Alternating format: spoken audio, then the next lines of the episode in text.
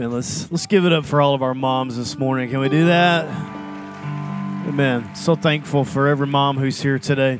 Listen, before I hop into the message today, I just want to take just uh, just a moment, and I want to uh, pray over just kind of a special group that may be here this morning. I want to pray over every lady here that has prayed for a child and not yet received one. And so uh, sometimes on, on Mother's Day, it's it's a challenging day for that particular group, you know, who's just uh, waiting on God's timing for them. And uh, for some, you know, they look at, at, at their life and they think, you know, it's going to be a miracle for me to have this child. And so um, we just know that that's, that's very important, and we just want to join you in prayer. There's also, um, there may be some of you who have lost a, a child, and we want to pray over you as well. Um, we're very candid about this, but um, uh, Robbie and I lost our first child, and I remember on that first Mother's Day, uh, we, we were kind of lost. Uh, the church we were uh, attending um, gave a gift to every mom, and so Robbie was like, you know, do I go get one? Do I not? Um, what do I do here? It was just a really awkward moment for us, and so um, we just want you to know that, yes, you are certainly a, a mother, and um, whether you've got a kid with you or in heaven, you certainly have the heart of a, a mom, and so we want to honor you today, too. And then there may be some of you um, who have lost a mom, and so Um, it's kind of a kind of a tough day when you get up on Mother's Day and you want to call call your mom and say something to her, hear her voice, or remind her how much she's loved, and she's no longer with you physically. And so um, we just want to pray. Just take just take a moment, just a solemn moment, and uh, honor all of those who may be going through that experience today before we hop in. So let's do that together. Father, we love you today. Thank you so much uh, for a day to just honor and celebrate motherhood. We know this is a gift from you. And Lord, today we just pray in this house today, Father, for every lady who has prayed for a child. And God, we know that you are sovereign. We trust you completely. And we know that you have plans and dreams for every one of your children. And God, we just want to echo every prayer prayed by the heart of a mom in this place who desires to have a child. And we just pray that you would give them a child or children according to their heart's desire. And Lord, there are many moms in our church who have lost children, many who have lost them over the past year. So it's a very tough day for some of them. And so, Lord, I just pray in their grieving process that they celebrate their motherhood today and know that they've got a sweet one in, in heaven.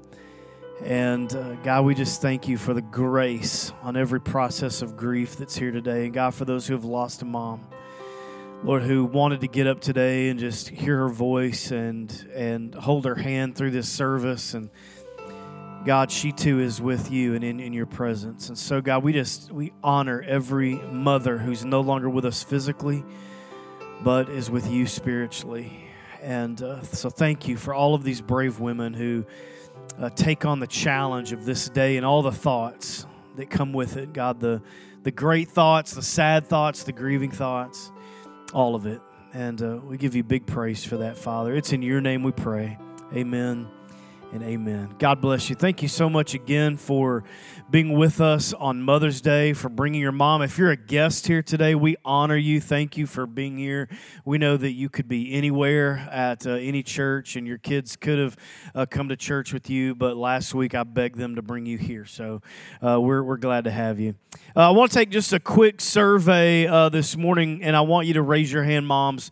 If you attended two or more events for your kids this week, raise your hand. Okay, yeah, several of you. In, into your stuff coming up. If you've already changed a diaper since you got to church today, raise your hand. Yeah, a few. Great job. Um, if you were served breakfast in bed, but you had to clean it up today, right? Raise your hand. If you've already heard the word mommy uh, uh, at least twenty times today, raise your hand. Yeah, several. If you have animal crackers or a similar snack in your purse, raise your hand. Okay, great job. Y'all are awesome. Um, if you have grandchildren with you today, raise your hand. Okay, good. Thank you. Um, if you have grown children with you today, raise your hand. Great job. And if you're expecting a baby and it's obvious, raise your hand. Anybody here? Okay. If you just found out you were pregnant recently, raise your hand. Okay. One dad just found out, like right, right now, that they were having a baby. Listen, uh, being a mom is not easy. If it were, it wouldn't start out with something called labor.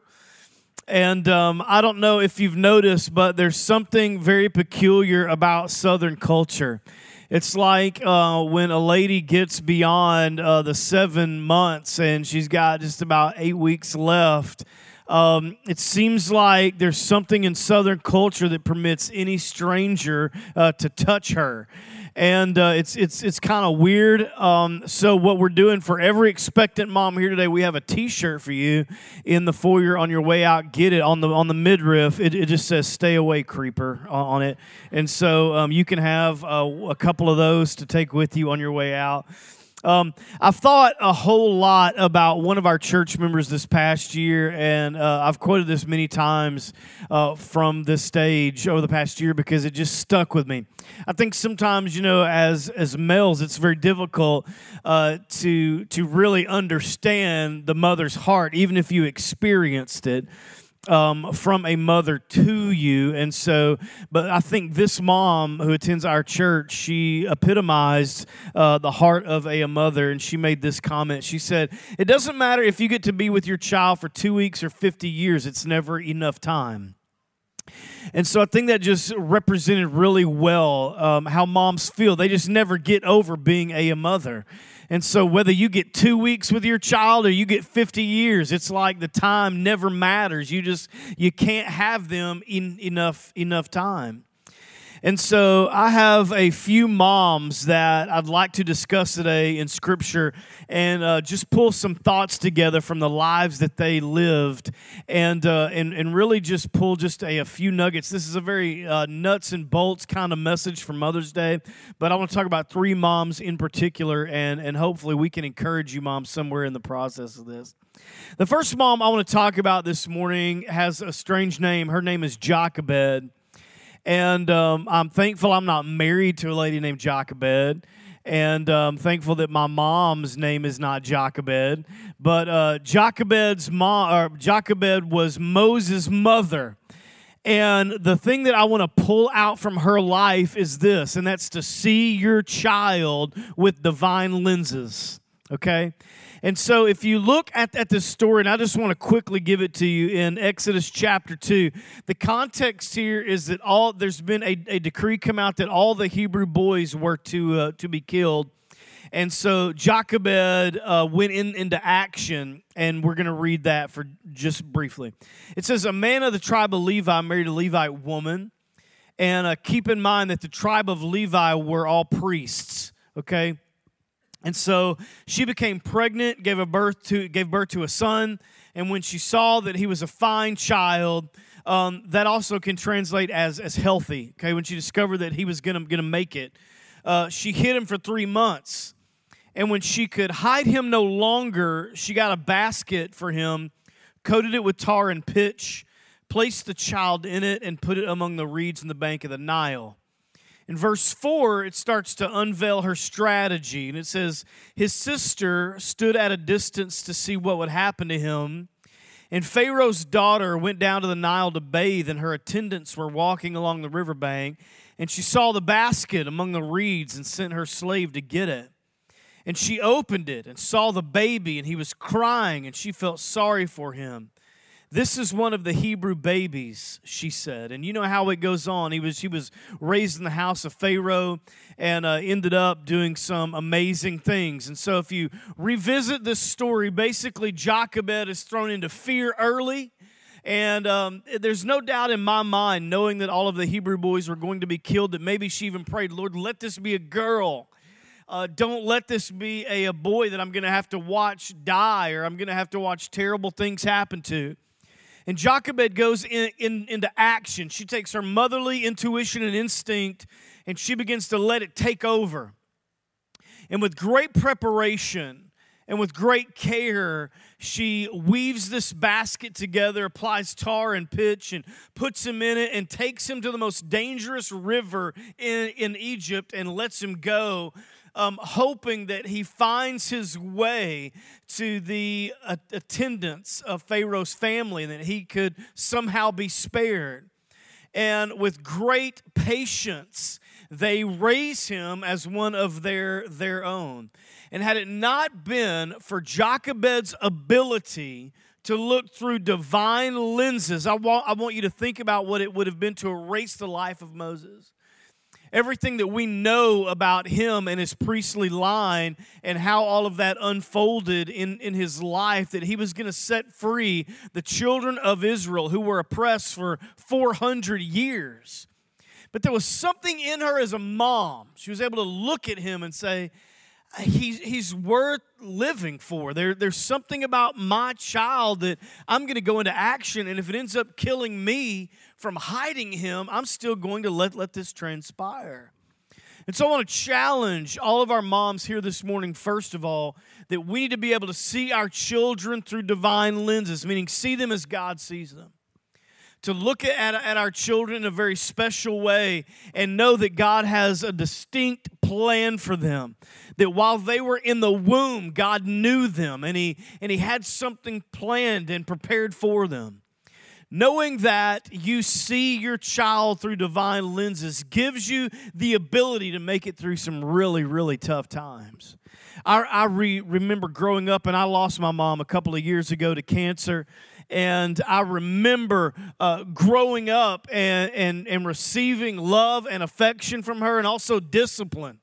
My mother was a disciplinarian. Her favorite words were, wait till your daddy gets home.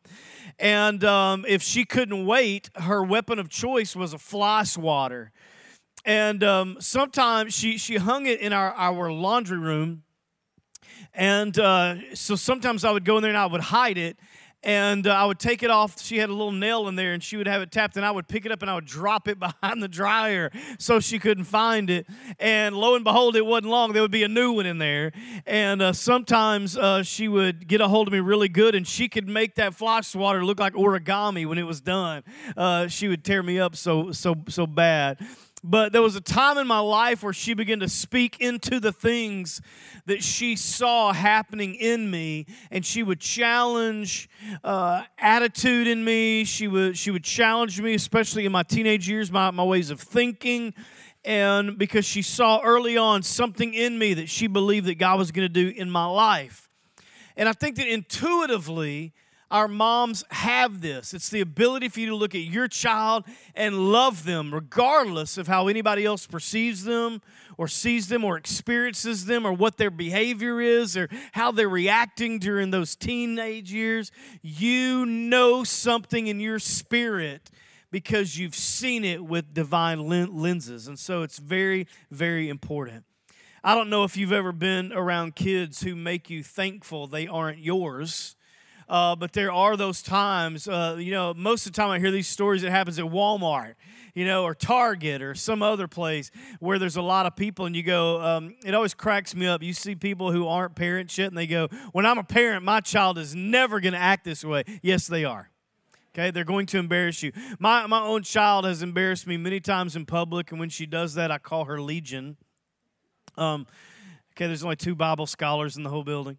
Uh, you can be in a store and a kid will be throwing a fit, and it, it never fails. Somebody will come by and say, oh, look at look at that baby, or look, look at that person. You know, all that energy, they're going to take that and they're going to change the world. And that poor mama is thinking, they're already changing the world, my world. And it's just it's just very tough sometimes to make it through all of those seasons. However, like Jochebed, seeing with divine lenses allows you to stay on the trajectory of success with your child and loving them and keep pouring into them because you've seen something in your spirit that is not yet reality.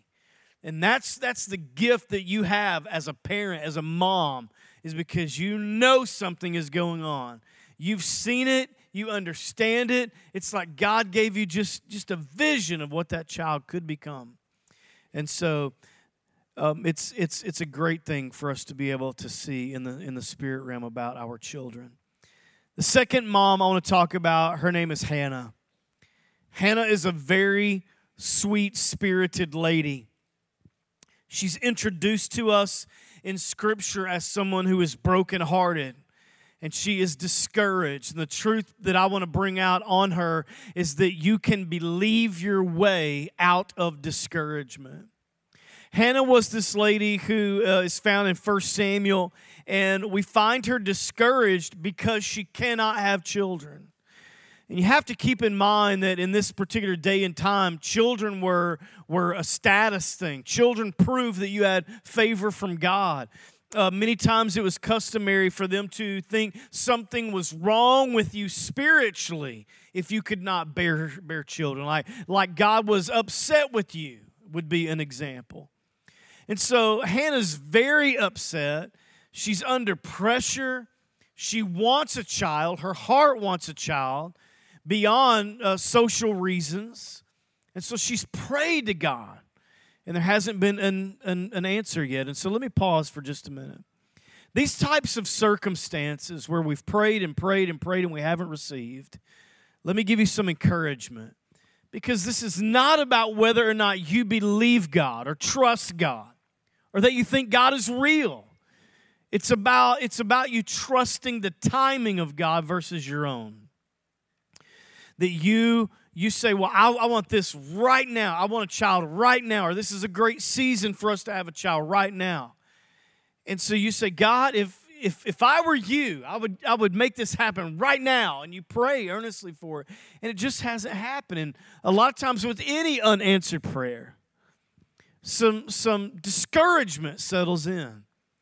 And big question marks begin to arise and hang out over us. And we come to church and we worship and we do all the things that we feel like we need to do to, to maintain a great relationship with God. But there's this looming thing of why? Why isn't this working out? This is where Hannah was. And so in First Samuel, we find this Jewish celebration going. And as the whole city has erupted in celebration, she's not celebrating at all. And she makes her way into the temple and begins to pray. But there's something that very u- unique happens. We don't know with clarity what it was, but we do know that she was so distraught, or she was so worked up, or she was so aggressive in her prayer that when Eli comes out and sees her, he thinks she's intoxicated. I don't know if she was just in agony and praying and begging. Maybe she was on the floor. I don't know. But Eli perceived and said, she's intoxicated. And so I, I want to read from First Samuel eleven, and I want you to just hear this in, in her. It says, Hannah prayed and said, this is First Samuel one, verse eleven. Hannah prayed and said, if you let me have a child, I will give that child to you, Lord. All of his days I will teach him your ways. I am not drunk. I have been pouring my soul out to thee, O Lord. So Hannah, with great urgency and fervency, is praying to God for a child. She wants one so desperately. And so God gives her one, and typically we use First Samuel when we talk about dedicating children because we uh, are introduced to this thing about going, God, you've blessed me, now I'm going to give his life to you. It's an amazing act of, of, of love. And a lot of theologians believe that, that Hannah was very separated from him. She would bring him clothing as he grew, but he literally grew up in the tabernacle. So Eli raised him. And we know going in that he's uh, he has a special gift on his life, and it's been several, several hundreds of years since the Lord has spoken to anybody, so much so that Eli doesn't even recognize it anymore. And Samuel is, is asleep on, on the floor, and the Bible says that he's called out to Samuel, Samuel. And what that means is that it was said with great intensity. It does not mean that his name was called twice. In this language, there was no exclamation point. So when they wanted to intensify something, they would say it twice. So Samuel, Samuel, Moses, Moses, fire, fire. It meant intensity. And so when we read Samuel, Samuel, it means he was reaching out with passion to him. Samuel, he was calling him. So Samuel gets up and he runs into Eli and he says, you call me, what's going on? Eli says, I didn't call you. go and lay back down. And he goes and lays back down, and you guys know the whole story. He calls again, Samuel. And he gets up and he runs to Eli.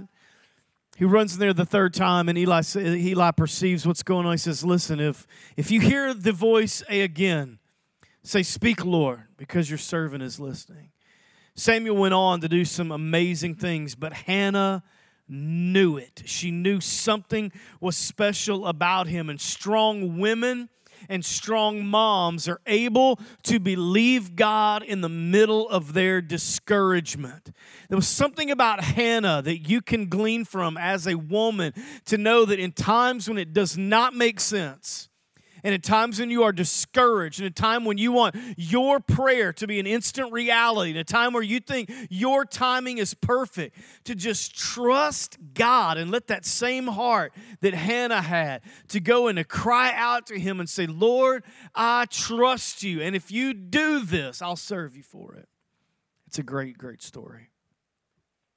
The third woman, and I want to spend most of my time here, I, she's my favorite, one of my favorites in, in, in Scripture, because I see a, a, a lot of ladies fit, fit this mold. I just feel like she's very applicable, and that's Sarah.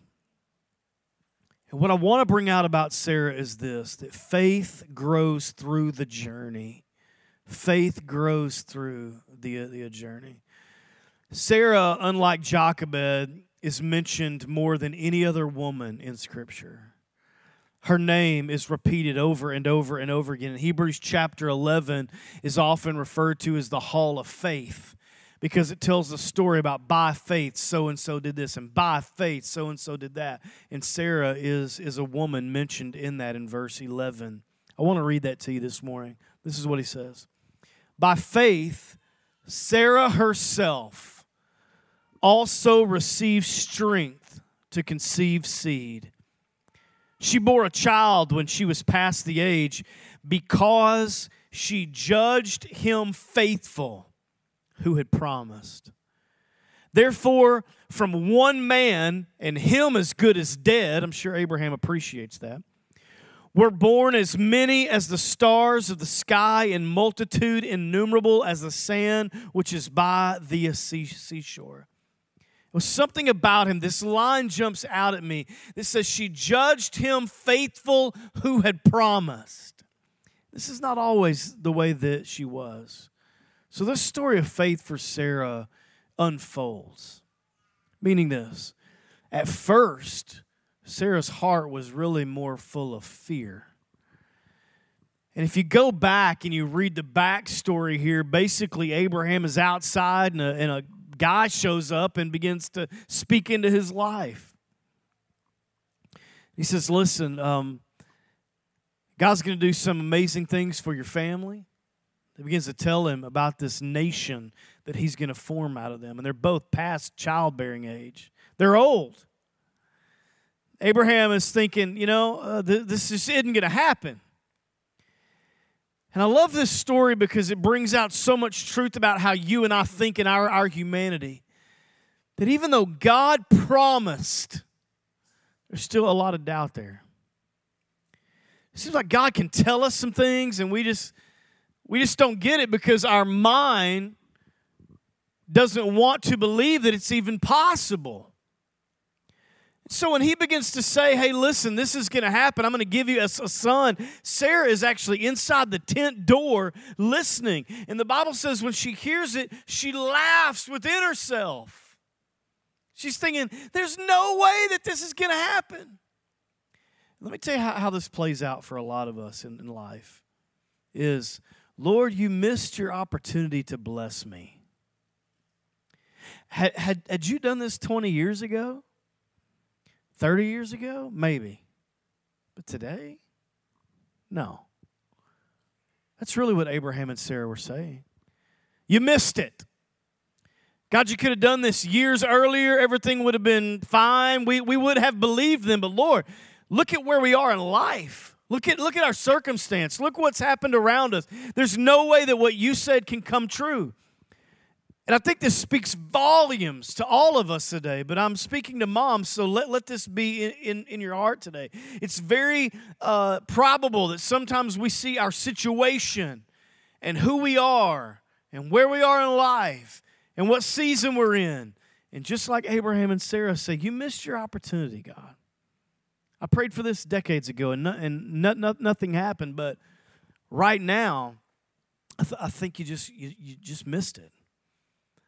Okay, there's one thing I really love about Sarah, and that is that she called her husband Lord.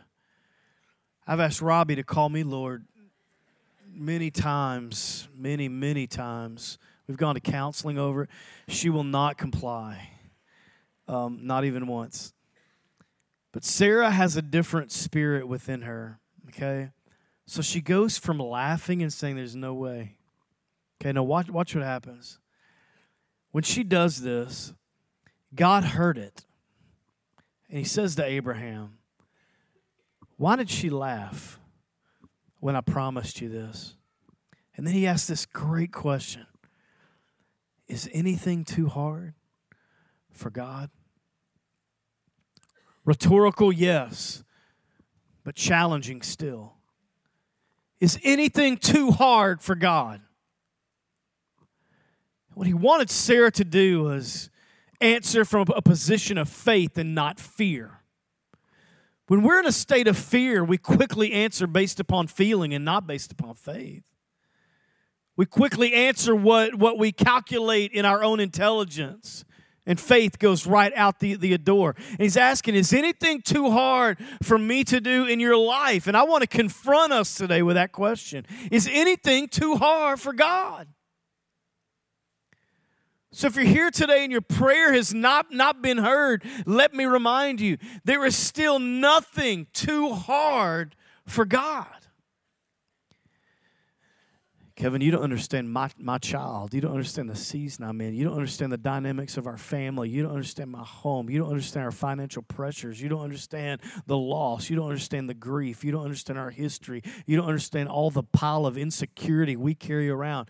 Is anything too hard for God? It's something as, as a believer, as a follower of Jesus, you must confront yourself with and come up with an answer based upon fear or faith. Over time, Sarah obviously grows. She grows in her faith. And I love this story goes on for chapters and chapters and chapters. But Abraham has a son named Ishmael with Sarah's maid named Hagar. And there's one point that Ishmael is making fun of Isaac, and, and a, a Sarah goes into Abraham, and she said, I'm, I'm going to tell you something. Your other son, the other one who's not in God's plan, has been making fun of Isaac. And I'm telling you what, he's go, she's she's got to go, and him, him with her. And he's like, now calm down. Okay, get a hold of, of yourself. And God steps in and says, you better listen to your wife. And, Abra- and and Sarah says, this is not, not going to happen. Not, there's not going to be anything to deter us from this plan of, of, of God in our, our lives. And she kind of puts her foot down and says, this is what I see in my spirit, and this is what's happening. Her faith is growing, and she believes that what God has done in her and through her is truly going to be fulfilled. Just like the Scripture, she considered him faithful, the one who had promised. He's going to do what he said he would do. And if some of you moms have caught just an inkling of what God is going to do in your life through you, through your family, through your influence, through your through your motherhood, if you can just grab a hold of that and white knuckle it and consider him faithful, the one who is promised. Over time, it's like the layers of fear around Sarah's life began to fall to, to the floor, and her faith rose to such a magnificent place that she saw this promise through. It's amazing to see what God did in, in her. In Genesis chapter twenty-three, Sarah dies in the land of the, Hit, the Hittites, and it's very customary in this day and time. You didn't transport a body. You just, you, you buried it. And he honored it right there where that person died. And so the Hittites had tombs. And if you read read the story, Abraham goes to pay for a tomb, but it was also customary in that, that day and time that once uh, an, an amount of time had gone by, uh, people would go in and clean the bones out of those tombs so that new bodies could be placed in. And Abraham said, you know what? I want to pay a hefty price, that that's the end of this tomb. I want to put her body there. I want it to be honored and respected. I do not want her remains to be bothered. I want her to be honored always. He loved her, and he saw her become the woman and the mom that God had purposed for her. So today, in my closing, I just want to address a few things, and that, that's this. Maybe you are here today. And just the way we started our service, Mother's Day is not your favorite for whatever reason. Discouragement, heartbreak, disappointment. It's kind of like one of those days for you to just kind of bite your lip and endure it and get, get through it. But you can be like, like Hannah today. And you can still believe God amidst your discouragement. Maybe you're here today and you're a mom who's in that phase where you're about to empty nest. Or you just em- empty nest. And now what used to be a very busy home for you, go, go, go, lots of noise, lots of laughter, lots of pitter-patter of feet, is quiet and still. And it bothers you. It bothers you about the season. Maybe you're here today and you're a mom and you have wayward children. They're not following Christ. They're not living their lives for Jesus, and it bothers you. And you're concerned, and you're troubled by it. Maybe you're here today and you're a single mom, and you've asked God, how long can I continue to spin all these plates by myself? How long can I do that? You might be here today and you're a mom in a blended family, and it's just not working well yet. You've got kids that aren't yours, under your care. And you have kids that are not his, that are under his care. And right now, things are not gelling well. You're troubled. The dynamic is troubling. And so Mother's Day for you is a mixed emotion. I want to remind you of Matthew chapter eleven and verse twenty-eight. These are the words of Jesus. He says, "Come to me, all you who are weary and burdened." One, one, one, one version says, all of you who are tired and exhausted, and I will give you rest. I think as a mom, those sometimes are great descriptive words. Tired, exhausted. You want to be full of joy, but it's like some days you just can't get it pumped up. And you're tired and you're exhausted. I just want to remind you that Jesus very simply is saying, come to me. Just come to me. Okay? And listen, I'm I'm I'm not trying to be funny here. There's a there's a great place for massages and manis and pedis and feel-good stuff. But there's also a very great place for come to me. And I'll give you rest. There's, there's something that's really great about finding a place physically in the world that speaks to you. It's a quiet place. Maybe you have a book, a magazine, a candle going, a place of med- meditation. Maybe it's early morning yoga, whatever it is. But there's a great place for come to me. And it, come to me has to supersede all the others. Because nothing can speak to your soul like the one who made you. And I want to remind you, moms, he designed you. He knows you well. He knows you better than you know you. Your personality is from him. Your passions are from him. The way you are hardwired is from God. He knows you. And he's just saying, come to me. Come to me. Let me give you rest. All right. I want you to bow your heads with me real, real quick this morning.